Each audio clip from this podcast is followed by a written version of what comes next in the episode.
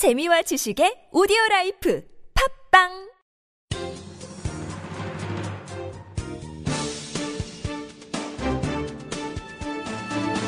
일간 사설 3월 27일 금요일 한겨레 사설. 유신 망령에 손짓하는 대법원 판결.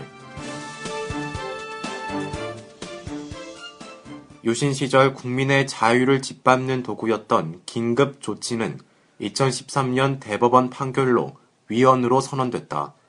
그런데 이 긴급 조치를 발동한 박정희 전 대통령의 행위는 아무런 불법 행위도 아니라는 대법원 판결이 26일 나왔다. 앞뒤가 맞지 않는 황당한 판결이자 시대를 거스르는 퇴행적 판결이다. 앞서 대법원은 지난해 10월 긴급조치가 당시로서는 유효한 법규였던 만큼 이를 따른 공무원의 직무행위가 곧바로 불법 행위에 해당하는 건 아니다라는 판결을 내나 비판을 받았다. 경찰, 검찰 등이 영장 없이 무고한 시민을 체포 구금했어도 공무원으로서 당시의 실정법인 긴급조치를 집행해야 하는 처지였으므로 불법 행위가 아니라는 것이다. 지극히 형식적이고 모일역사적인 논리였다. 하지만 이에 근거하더라도 대통령의 긴급조치 발동 행위는 불법성이 인정될 수 있었다. 주어진 의무에 따라 행동한 다른 공무원들과 달리 대통령은 국정의 최정점에서 그 스스로 위헌적인 긴급조치를 내렸기 때문이다. 이번 대법원 판결은 이마저도 부정했다. 긴급조치권 행사는 고도의 정치성을 띤 국가 행위로서 대통령은 이에 대해 정치적 책임을 질 뿐 아무런 법적 의무도 지지 않는다는 이유에서다. 이런 논리라면 독재자가 아무리 위헌적인 조처로 국민의 자유와 권리를 탄압하더라도 사후적으로 법적 책임을 묻지 못하고 국민의 피해도 구제받지 못하게 된다. 반면 2심 판결은 국가 긴급권 행사가 원칙적으로 정치적 책임만 지는 행위이더라도 그 내용이 명백히 헌법에 위반되는 경우에는 위법 행위가 인정된다고 봤다. 대통령에게는 헌법 수호의 의무가 있기 때문이다. 결국 박정희 정권의 긴급 조치는 유신 헌법에 비춰 보더라도 국민의 기본권을 침해하고 자유민주적 기본 질서에도 반하는 명백한 위헌이므로 대통령에게 고의 또는 과실이 인정된다는 게 2심의 결론이었다. 대법원과 2심 판결을 비교하면 누가 봐도 2심의 설득력이 높아 보인다. 판결문을 보면 대법원은 2심의 논리를 제대로 반박하지도 않은 채 서둘러 정반대의 결론을 냈다. 이러고도 인권의 최후 보루로서 국민의 기본권과 자유민주적 기본 질서를 지키는 대법원의 책무를 다하고 있다고 말할 수 있는지 묻고 싶다.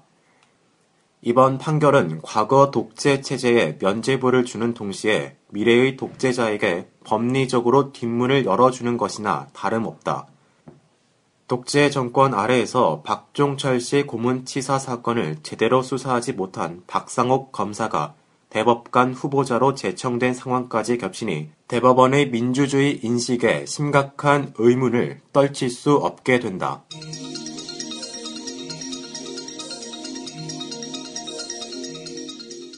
힘있는 공직자일수록 거부하는 가족 재산 공개. 국회의원과 장관, 청와대 수석 비서관, 대검찰청 고위 간부, 국세청 고위 공무원. 이들의 공통점은 공직자 가운데서도 이른바 힘있는 사람들이란 것이다. 국회와 행정부 등 다섯 개 공직자윤리위원회가 26일 공개한 고위공직자 2,300여 명의 재산 신고 현황을 보면 공통점이 또 하나 발견된다. 부모나 자녀 등 직계 존 비속의 재산 공개를 거부한 비율이 다른 기관 공직자보다 훨씬 높다는 점이다. 이런 추세라면 공직자 가족의 재산 공개 제도는 갈수록 사문화할 수밖에 없어 대책 마련이 시급하다. 인사혁신처에 따르면 재산 공개 대상자인 행정부 고위 공직자 1,825명 가운데 26.9%인 491명이 부모 또는 자녀의 재산 공개를 거부했다. 4명 중 1명이 넘는다.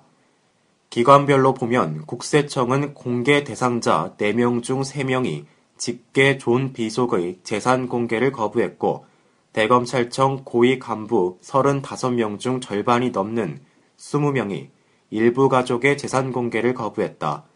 장관은 16명 가운데 7명이, 대통령실은 대상자 50명 가운데 18명이 역시 일부 직계 존 비속의 재산 공개를 거부했다고 한다. 국회에서도 사무처 고위직의 거부 비율은 19.4%인데 비해 국회의원의 거부 비율은 37.3%에 이른다. 물론 현행 공직자 윤리법은 직계 존 비속이 독립적으로 생계를 유지하면 재산 고지를 거부할 수 있도록 허용하고 있다.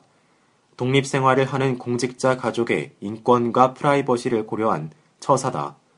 하지만 가족 간의 위장 증여나 편법 상속 등의 사례가 적지 않은 우리 현실에서 이 조항은 재산을 숨기거나 축소 신고하기 위한 수단으로 활용될 여지가 매우 크다. 특히 공직자 중에서도 직급이 높고 힘 있는 자리에 있는 사람일수록 가족의 재산 공개를 거부한다면 이 제도의 취지는 뿌리부터 흔들릴 수밖에 없다.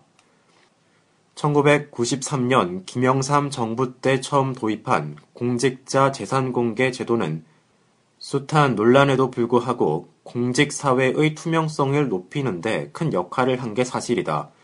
그런 관점에서 공직자 가족의 재산 신고 조항 역시 재산 은닉이나 축소 신고 가능성을 차단할 수 있도록 고쳐야 한다.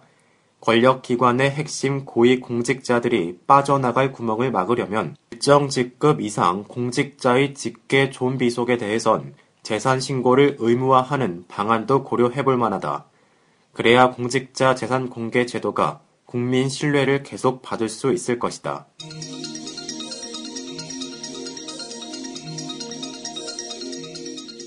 사회적 경제 기본법 처리 합의 의미 크다.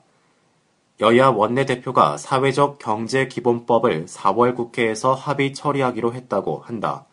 사회적 기업 육성법과 협동조합 기본법이 지난해 발효된 데 이어 이 법안의 통과 가능성이 커짐에 따라 사회적 경제를 뒷받침하기 위한 기본 토대를 갖출 수 있게 됐다. 세계 금융 위기 등을 계기로 시장 경제의 폐해가 크게 드러나면서 사회적 경제는 갈수록 중요성을 더해가고 있다. 그런 면에서 여야 원내대표의 법안 처리 합의는 의미가 작지 않다. 사회적 경제는 이윤 추구를 가장 앞세우는 시장 경제와는 지향점이 많이 다르다. 이윤을 줬대 사회적 가치를 함께 추구한다. 빈곤, 환경, 취약 계층, 실업 문제 해결 등이 그것이다. 실제로 국회에 제출된 법안을 보면 사회적 경제 조직은 사회적 가치 실현과 확산을 위해 성실히 노력해야 한다. 발생할 이윤을 구성원 공동의 이익과 사회적 목적의 실현을 위해 우선 사용해야 한다고 규정하고 있다. 시장 경제가 무한 경쟁의 이미지가 강하다면 사회적 경제는 연대의 이미지가 돋보인다. 사회적 기업, 협동조합, 마을기업, 자활기업, 농어촌 공동체 회사 등으로 구성된 이런 사회적 경제가 시장 경제의 대안이 되기는 어려울지 모른다. 경쟁력 등에서 취약한 면이 있기 때문이다. 하지만 분명한 것은 시장 경제의 그늘과 빈틈을 없애는데 한 몫을 할 수 있으리라는 점이다. 정부의 손길이 미치지 못하는 영역에서의 구실도 기대된다. 이는 사회적 경제에서 앞서가는 나라들을 보면 알 수 있다. 우리나라에서도 사회적 경제는 빠르게 커나가고 있다.